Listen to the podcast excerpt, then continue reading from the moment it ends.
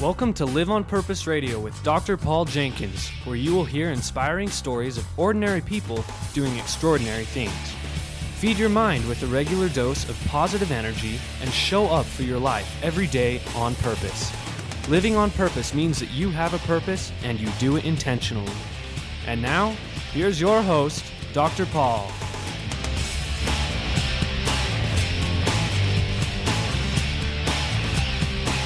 Hello, everybody. Welcome back to Live on Purpose Radio. This is Dr. Paul, the shrink who expands your life, with another episode of Live on Purpose Radio. And today, my phenomenal guest, who graciously accepted an invitation to come and join me here, is Dr. Reed Criddle, Director of Choral Activities at Utah Valley University. Welcome, Dr. Reed Criddle. Thanks. It's good to be here. I'm thrilled that you're here. We've had a little chat before the show. And folks, for your benefit, I am a singer. There, I said it, Reed. You admitted it on radio. I did. Right here on my own mic. I haven't thought of myself as a singer, although I've always sung. And I do okay. Yeah. Recently, I joined a community choir called the Wasatch Chorale, and you are also the director of that choir. Yep. You've been doing that for... This is my sixth year now. Sixth? Yep. Ever since coming to Utah 6 years ago. Well, there you go. Mm-hmm. This is a choir that my wife has been affiliated with for much longer than even you have been. Right. And the circumstances were such this year that I was able to free up enough of my calendar and my schedule to join her and join the choir. And it turns out you had the talent to be a full participant. Which is kind of nice. It is nice. I had to do an audition, go sing all by myself in front of you, and you said, okay. I can be scary, but we can work with this. You did a good job, Well, thank you. Well, that's fun. Now, Vicky and I, as we were talking about this, we both had the same idea at about the same time that we should invite Reed to be on the show. And so that's why you're here. And I shared with you before we started the recording that there's a number of things that caught my attention. You have a remarkable gift. What I've observed and what my wife has observed is that you have an ability to draw talent, gifts out of people where they would otherwise be dormant, perhaps, but you're able to inspire them to come to a higher level of living. I say living, it's specifically choral performance in this case, but I think that that's a metaphor for a lot of things that we do in our life. And as I've chatted with you, I don't think it's accidental. I think there's some things you're doing on purpose, right? Which is appropriate to the title of the show, Live on Purpose. Yeah. What does that trigger for you so far? Is there some direction that you feel to take that? You bet. So the Wasatch Chorale meets on Wednesday nights. Right. And it's a group of adults, about 100 adults, who get together and sing a variety of music. We strive for quality performance, but in a fun atmosphere that isn't really stressful. It doesn't require tons of homework per se, but we put on professional performances. And so given that context, I structure the environment of the learning space to create a space that is as engaging and efficient, inclusive, and challenging as possible. And so the environment is very specific. The singers show up on time.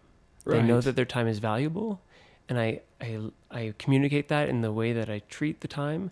But I choose music of a variety that I think will be engaging and stretch them, and be pleasing to the ear, and maybe even a piece that may not be so pleasing to the ear, but which will stretch their intellectual understanding of music. Yes. In some way, and I hope that the singers are drawn to that. Those rehearsals in part because of the music, in large part because of the music, mm-hmm. because of the repertoire that I choose, and then the way we go about learning it. Right. And so that's the first thing, is just the music itself. Mm-hmm.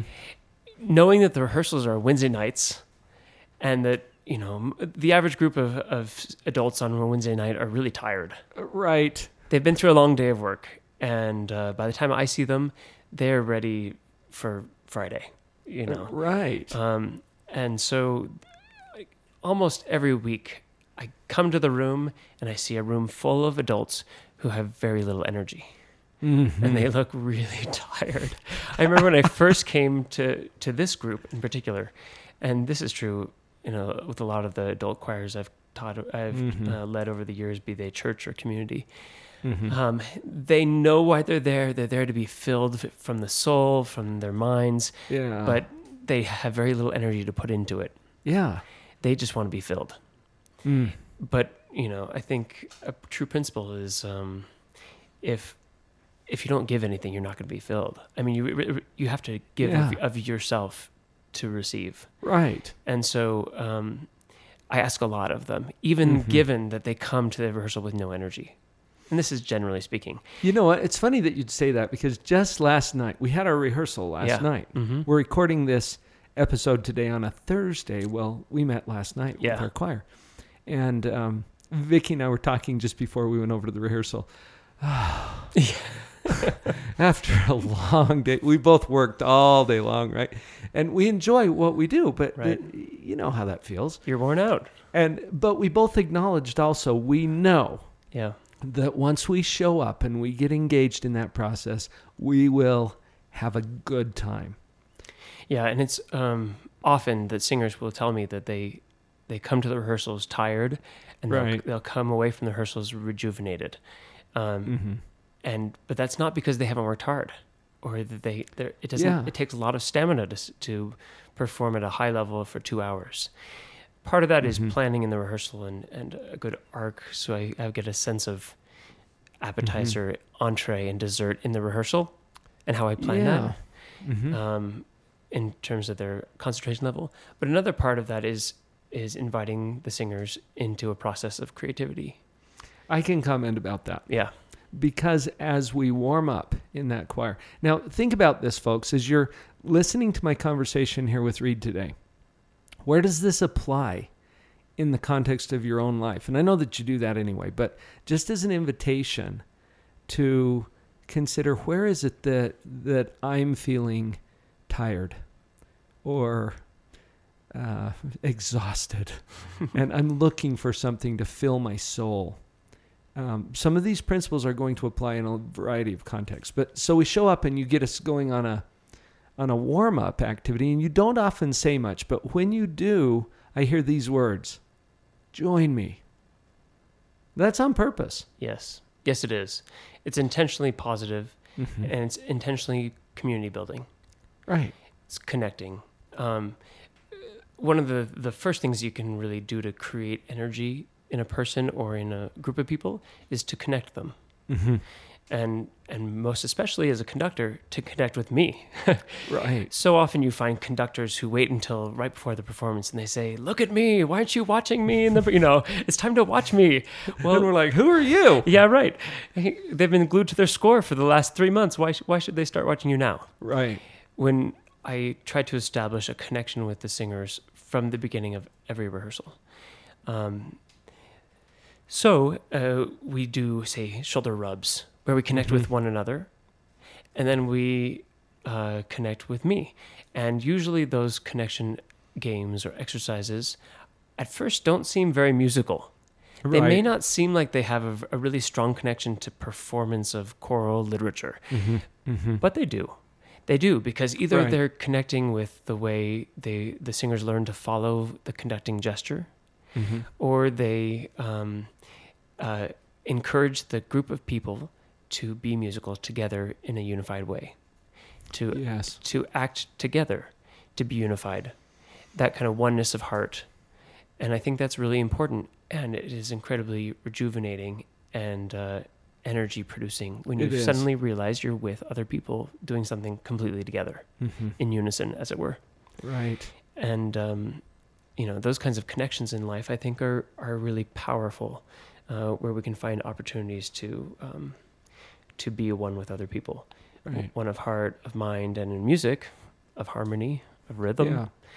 Yeah. And as soon as we kind of establish that, and I love in the initial games of the warm-ups to, you know, I'll play games that will set up expectations and patterns, mm-hmm. and then we'll break them.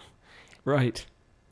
One, to see if people are really staying connected, uh-huh. staying in the moment, staying present, or if they just kind of get in the routine. Yeah. But also just because it's fun, and you know, right. We play instruments, we play with music, and mm-hmm. and I want that kind of an atmosphere. So the music, it's easy to get tied down, bogged down in the details. Yes, but if you can kind of see beyond that, so that when we go to the score, as it were, and we start singing through the piece, they can see the end goal, which is to be connected mm-hmm. and to produce something beautiful. You've touched on a number of things as you've shared this. You said something earlier about respecting time. Yeah. Time is such a valuable commodity. I had a friend once ask me, if you had an opportunity to have more money or more time, which would you take? Right. And he said, time every time. Right. Right? Because with time, I can go generate money. You bet. Time is so valuable, and I've noticed a couple of things about that. In your respect of the time of the people who are engaged in that choir, mm-hmm. there is a fast pace. Right. That is on purpose as well. Yeah. And yep. it stretches, it pushes people, but it also respects their time. Well, I think it's all about, as in a leadership position, it's all about expectations. If the mm-hmm. singers come in, or anyone under your stewardship comes in expecting for you to... you know, tell them stories and just have a great time just, mm-hmm. you know, enjoying music generally, yeah. so be it. But right. if the singers come to sing and they come to experience quality music as a participant and to ultimately perform in that way, mm-hmm. then, you know, as a conductor, if I spend a lot of time talking at them or describing the music mm-hmm. verbally, then you wouldn't think I'd wasted their time because I'm giving instruction, but there are way more efficient ways to do that. Right. And I seek for the most efficient ways. So in rehearsal, more often than not, I will strive to have most of the teaching done non-verbally with conducting visual cues, mm-hmm. Or by I will sing at them and give them model how I expect it to be, sometimes by modeling how they shouldn't do it. And then modeling how they should. Show the contrast. Exactly. Right. So that they can see, you know, the clear difference. And that's a respect of time, too, for me, that really understanding that their purpose mm-hmm. is to sing and I'm there to facilitate and not to be on the spot or be the entertainer for 2 hours. Right. Yeah. And it's not about you. It's not about me. Right. You are an essential, integral part of this group, but it's not about you. It's about something much bigger than you or any of the individual singers. Exactly. As much as possible, I try to make it about the singers, but even in this situation, if it were a school choir, I would spend a lot more time educating and teaching process. Mm-hmm. But with the community choir, I spend a great deal of time just focusing on the music. And right. when it's not about me, it's not about them, but it's about something greater and more unifying, I think that's part of what we were talking about that brings everybody together and gives them a whole new sense of energy and creativity. Right. That purpose, that greater purpose, mm-hmm. that's something we might want to dig into a little bit more after this break. It's something that drives a process, I think. Yeah. Excellent. Good start. Everybody, we'll be right back with Dr. Reed Criddle.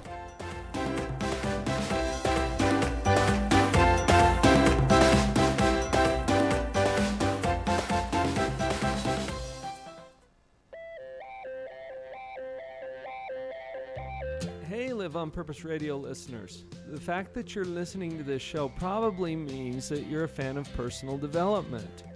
Your personal development library should include copies of both of my books, Pathological Positivity and the pocket-sized companion Portable Positivity. There's a .com for both titles, so you can share these books with others. I also have a special offer just for listeners of the show. go to drpauljenkins.com/LOPR for Live on Purpose Radio.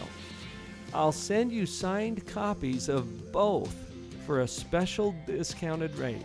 That's drpauljenkins.com/LOPR.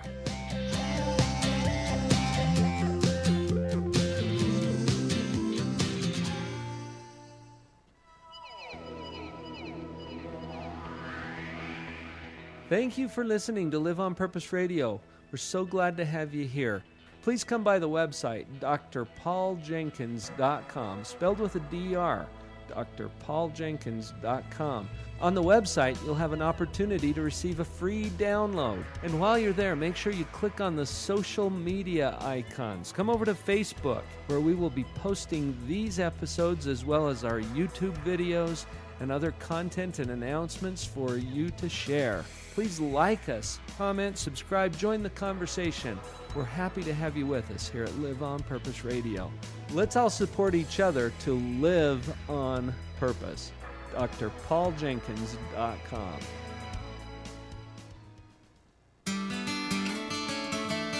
The best way to find out if you can trust somebody is to trust them. Ernest Hemingway.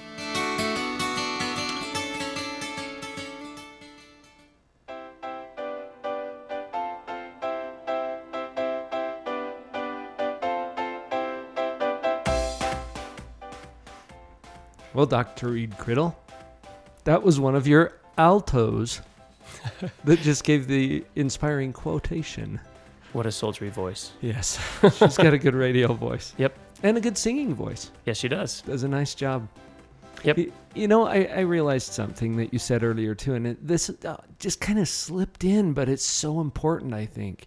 You said something about, you know, we're coming together, we're making music, we're doing these cool things at a high level, and we're having fun while we're doing it. Mm-hmm. That's important. Yeah. Talk about that for a moment. Well, especially when you think about the rehearsal process, which sometimes could be like life in the sense that we pick at the music, mm-hmm. and we're trying to get it right. Mm-hmm. And that's kind of how a lot of us go about life is right. we have a score that's, this is the way it's supposed to be. This is how it should be. This is how it should be. And here are all the details. Come on, get it all right. These things we're not doing. Right.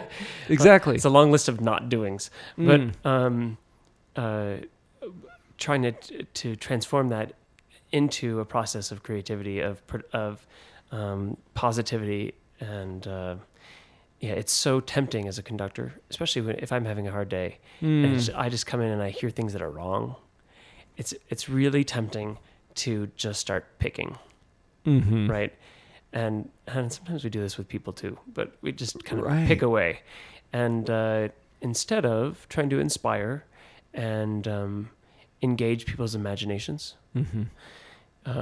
For me, one of the most fulfilling parts of being a conductor is actually not the part that people see. You know, it's not the performances necessarily. Not wearing the tux and the bow tie. And I love the performances, especially because of the focus of the ensemble and just that special atmosphere where we're in that moment of on the stage, and the lights and everything contributes to a really cool experience. Yeah. It's not the rehearsals, and the rehearsals can be very gratifying, and typically they are, mm-hmm. because you can tell the growth of the individual, of the ensemble, and so on. Right. But as a conductor, my most favorite part is before the first rehearsal, me in a room or out on the grass or wherever mm-hmm. I am with the score, studying and imagining the score. Wow. I didn't expect that. Oh, there's quite a process. Uh-huh. Marking the score with things I imagined, if there's a foreign language, how it translates, and how the text is related to the music that the composer wrote, and why mm-hmm. the composer made the decisions they made. If any of them seem counterintuitive to me, why that might be, and how a piece of music might flow one to the next, where the climaxes are and where the low points. And so all of that imagining is incredibly satisfying for me. Mm. It's that sort of spiritual realization of the thing before it actually happens. You have to create it first. Yep. Mentally, spiritually. You bet. And the composer did that. Right. And the composer did that when they wrote down the notes on the page, and the notes are really just some kind of approximation for that imagination. Yeah, it's a code. It is, right. And so it's my job to go backwards and to take the code and to try to reestablish the imagination.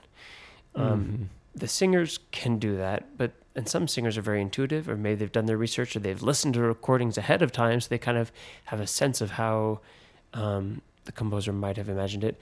But it's my job to come up with my own stamp on what that might be, especially if the composer's not living. We can't ask them. We don't have recordings of the composer doing the performance. Right. That part I love. And so when I get to the first rehearsal, so much has been figured out already. The singers just don't know it yet. Right. And they've got the code. They've got the notation, the score, and they bring with them a lot of musicianship and tools and experience. Years of choral experience, some of them. I mean, the choir that you sing in, the Wasatch Chorale, there's a member who's sung in it for as long as I have been old. Right. You know, I'm 34 years old.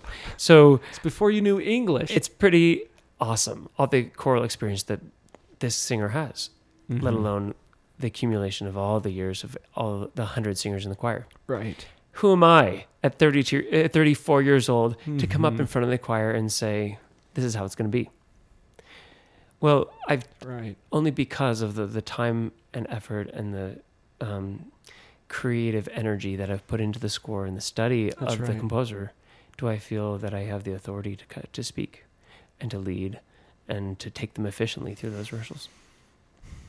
This creation process has always fascinated me, and I see it correlates in almost every aspect of creation. You think about construction of a building. Yeah. And the architect who creates that building, he doesn't actually go swing the hammer. Right. But he has to imagine it, and he has to create it in his mind first. And that's absolutely true. The one thing that's so different, well, there are probably lots of things that are different, but especially with music, is that as soon as you've created it, it's gone.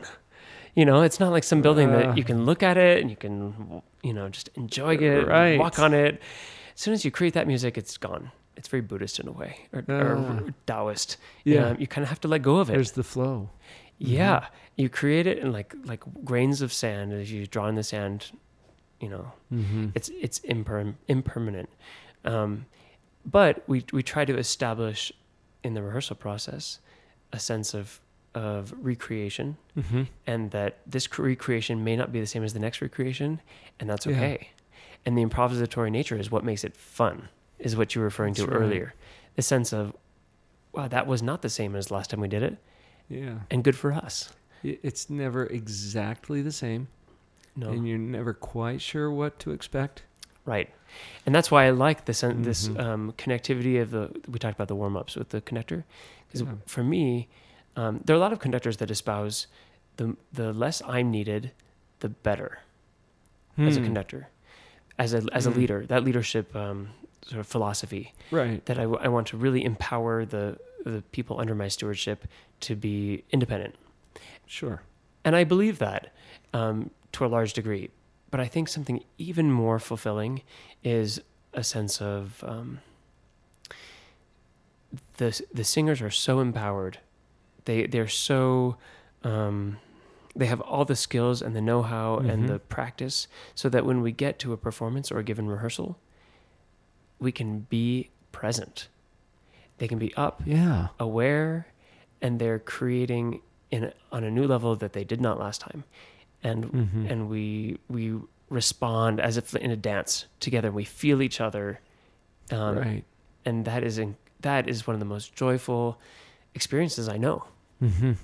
To do that with a group of 100 people, and to be able to do that together, without having communicated how it's going to go, but just because you have one leader who's very strong-willed and has an imagination that is deep.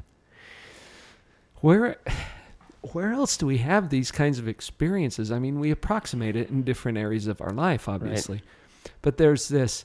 So you take 100 people, and you get them correlated onto a common purpose in a way that everyone's engaged in that purpose, and it creates something that's far greater than the sum of the parts. I mean, I do music for a reason. There are a few things that are just that harmonious, I think is the word. But there are other situations, say, athletics. You're on a team together and you see a team that really works. They know each other so well. Mm-hmm. Think, I'm not an expert on winter sports, but you think about some of these winter sports where they're bobsleds, and their timing has to be so well synchronized that a fraction of a second makes a difference. Makes all the difference. You bet. And, each step they've counted. It's like when I was in high school, I did hurdles. Mm-hmm. I ran hurdles, and I had to know every step.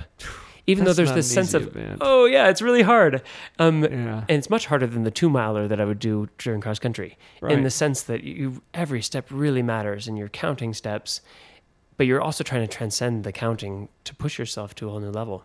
Yeah. And be it by yourself, in that sense of intention and technique and planning, or in a team situation,